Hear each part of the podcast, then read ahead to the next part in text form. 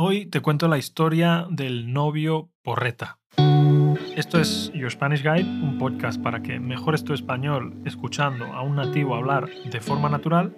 Mi nombre es David Peter y si quieres que yo sea tu profe, puedes contratar mis servicios en yourspanishguide.com, mi propia academia online. Buenos días María, ¿cómo estás? Buenos días, muy bien. ¿Y tú? Muy bien, ¿sabes qué día es hoy? Martes. Vale. Pero además de ser martes, es el día de mandar una carta a un amigo. Ah, Bien, eh, el correo postal, bueno, vamos a daros algún dato interesante. El correo postal como sistema organizado se inventó en el Imperio Romano hace más de 2000 años, pero su uso como medio de comunicación masiva se popularizó en el siglo XVIII en Europa. ¿Sabías eso, María? No, ni idea. Pues yo tampoco, pero gracias a Internet todos podemos aprender. Bien, hoy te traigo una historia, así que vamos a leerla y entre medias te voy a ir haciendo algunas preguntas a ver tú qué piensas, ¿vale? Sofía es una chica que está en un conflicto. Ella, por un lado, ama profundamente a su novio, quien es una persona cariñosa, tranquila, práctica, trabajadora y respetuosa. Concretamente, Sofía dice, refiriéndose a su novio, dice, conmigo se porta de 10. ¿Qué quiere decir cuando una persona se porta de 10? Que se porta muy bien. Eso es. Excelente. Yo contigo me porto de 10 Bueno, se puede mejorar. y tú conmigo cómo te portas. No sé, dilo tú. Bueno, de, de, de 10 también. Voy a decir de 10, pero bueno, de 9, venga, de 9 porque mejores un poco también. Pero no, no tengo quejas en general. Bien, seguimos hablando de Sofía. Dice, pero por otro lado, su hábito de fumar porros, incluso por la mañana, preocupa a Sofía profundamente. Y dice Sofía en palabras textuales, dice, a las 10 de la mañana ya se está liando el primero para tomárselo de camino al trabajo. Es cocinero. ¿Qué quiere decir que se lo está liando? ¿Qué se está liando, María? Se está liando el porro. El porro, exactamente. Liarse un porro es, pues, prepararlo, ¿no? Para poder fumárselo después. Sofía se plantea la idea de tener hijos con él en un futuro cercano, pero ese hábito, el hábito de fumar porros, le hace cuestionarse si sería un buen padre. Concretamente dice ella, estamos valorando ser padres en un futuro cercano, pero el tema de los porros me frena muchísimo. Ahora te pregunto a ti, María, ¿a ti te frenaría que tu novio fumara porros de forma habitual?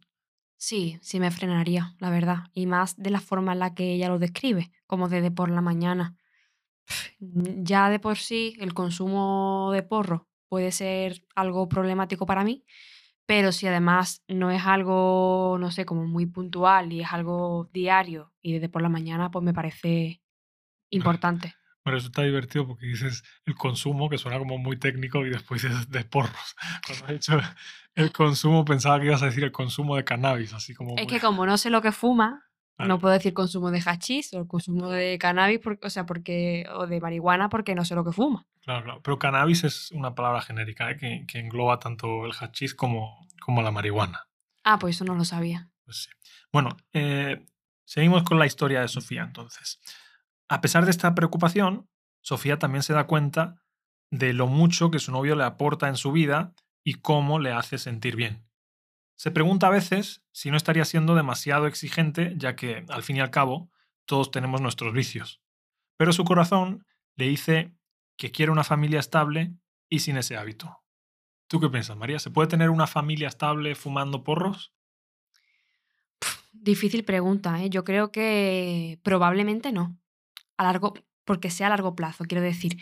No digo que sea un problemón, pero puede llegar a ser un problema a largo plazo. Quiero decir, pues a lo mejor este chico con el tiempo pues empieza a sufrir pues cambios de humor problemáticos o una actitud demasiado apática por el debido al consumo. Es que no sabemos qué consecuencias va a tener, entonces es una incertidumbre a la hora de hacer un proyecto de vida con una persona, ¿no? Entonces entiendo perfectamente la preocupación y reconozco que es un dilema si es una buena persona y le aporta muchas cosas.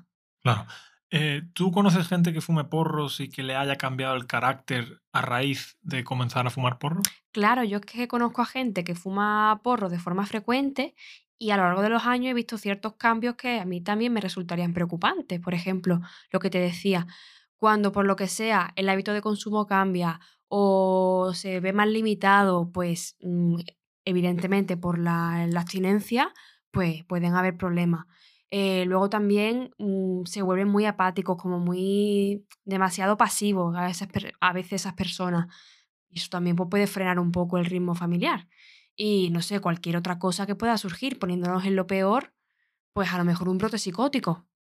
Pues sí. Nunca se sabe. Sí, hay gente que fuma porros y no le pasa nada nunca en su vida, pero hay gente que fuma porros y de repente se le detona algún tipo de esquizofrenia, ¿no? O, algo así, ¿no? Claro. Sí.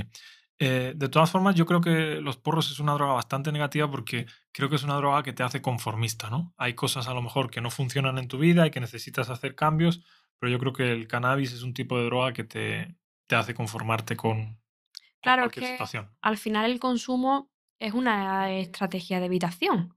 Muy mala, pero es una estrategia de evitación. Entonces, si hay algo en tu vida que no te gusta, pues esa molestia que te supone la solapas con el consumo. Entonces no la cambias, porque el consumo la, calma o te la despeja de la cabeza, por así decirlo. Entonces, eso no cambia nunca porque pues te lo calma, como digo. Bien, te comprendo perfectamente. Bueno, en fin, yo eh, también creo que si vas a tener un hijo con esa persona es un mal ejemplo, ¿no? Aunque no fume delante de sus hijos y tal. No sé, yo la verdad es que preferiría también tener hijos con una pareja con la que, no sé, que no, que no tenga ese tipo de hábitos. Creo que hay muchos peces en el mar, ¿no? Pero claro, al final eso es una decisión personal. Ni la opinión de María ni la mía deberían hacer cambiar a la chica de opinión. Yo creo que ella debe tomar su, propia decisión. De hecho, esta es una historia que pone en internet para que otras personas le den contestación, no, no para que yo le dé contestación en particular. Pero bueno, me parece que al fin y al cabo, con la excusa de que escuchéis contenido en español, creo que es una historia interesante, que plantea un dilema interesante también, y por eso creo que, que tiene sentido que lo hablemos aquí, ¿no? Bien, continúo con la historia. Dice, a veces me planteo hacer un punto y aparte en mi vida y dejarlo. Otras, firmo donde fuera por seguir con él mucho tiempo más. Otras veces pienso que mejor estar con un chico como él y que le dé a los porros más que con otro que le dé al cubateo y a salir eh, de noche hasta las mil bailando música de mierda y destrozándose el cuerpo al día siguiente eh, levantándose de resaca y con cuatro horas de sueño. Vale, aquí quiero hacer un pequeño inciso para explicar algunas cosas. ¿Qué significa, María, que le dé a los porros?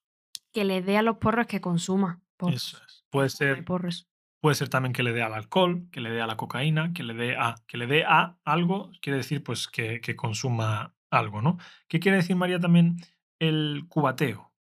El cubateo es tomar copas, es decir, tomar cubatas. los cubatas son copas de alcohol. Copas de alcohol, exactamente. Y bueno, eh, algo más por aquí que ha dicho, creo que es, que es interesante. Bueno, creo que con eso. Ah, vale, firmo. Firmo, firmo. Quiere, ha dicho que que algunas veces firmo donde, firmaría donde fuera por seguir con él mucho tiempo más. Pues como que lo aseguraría. Eso es, como un contrato, ¿no? Si yo firmo donde sea, pues quiere decir que yo acepto eh, esa, ese contrato, ¿no? Bien, siguiente dice, y otras veces pienso que la vida es corta y darle importancia a eso es perderme todo lo bueno que él me brinda. Pienso a veces también que todos tenemos nuestros vicios y que igual le estoy juzgando demasiado. Esto quizás sea una forma de autoengañarme o simplemente una forma de abrir la mira a otras formas de vida diferente. Bueno, aquí como, como comentario, eh, Sofía se siente confundida y desea saber la opinión de otros, especialmente de aquellos que han estado en una situación similar, y si es posible encontrar una solución que les permita tener un futuro juntos sin el consumo de porros. Y bueno, estos son comentarios míos que yo, que yo he puesto para explicar la historia.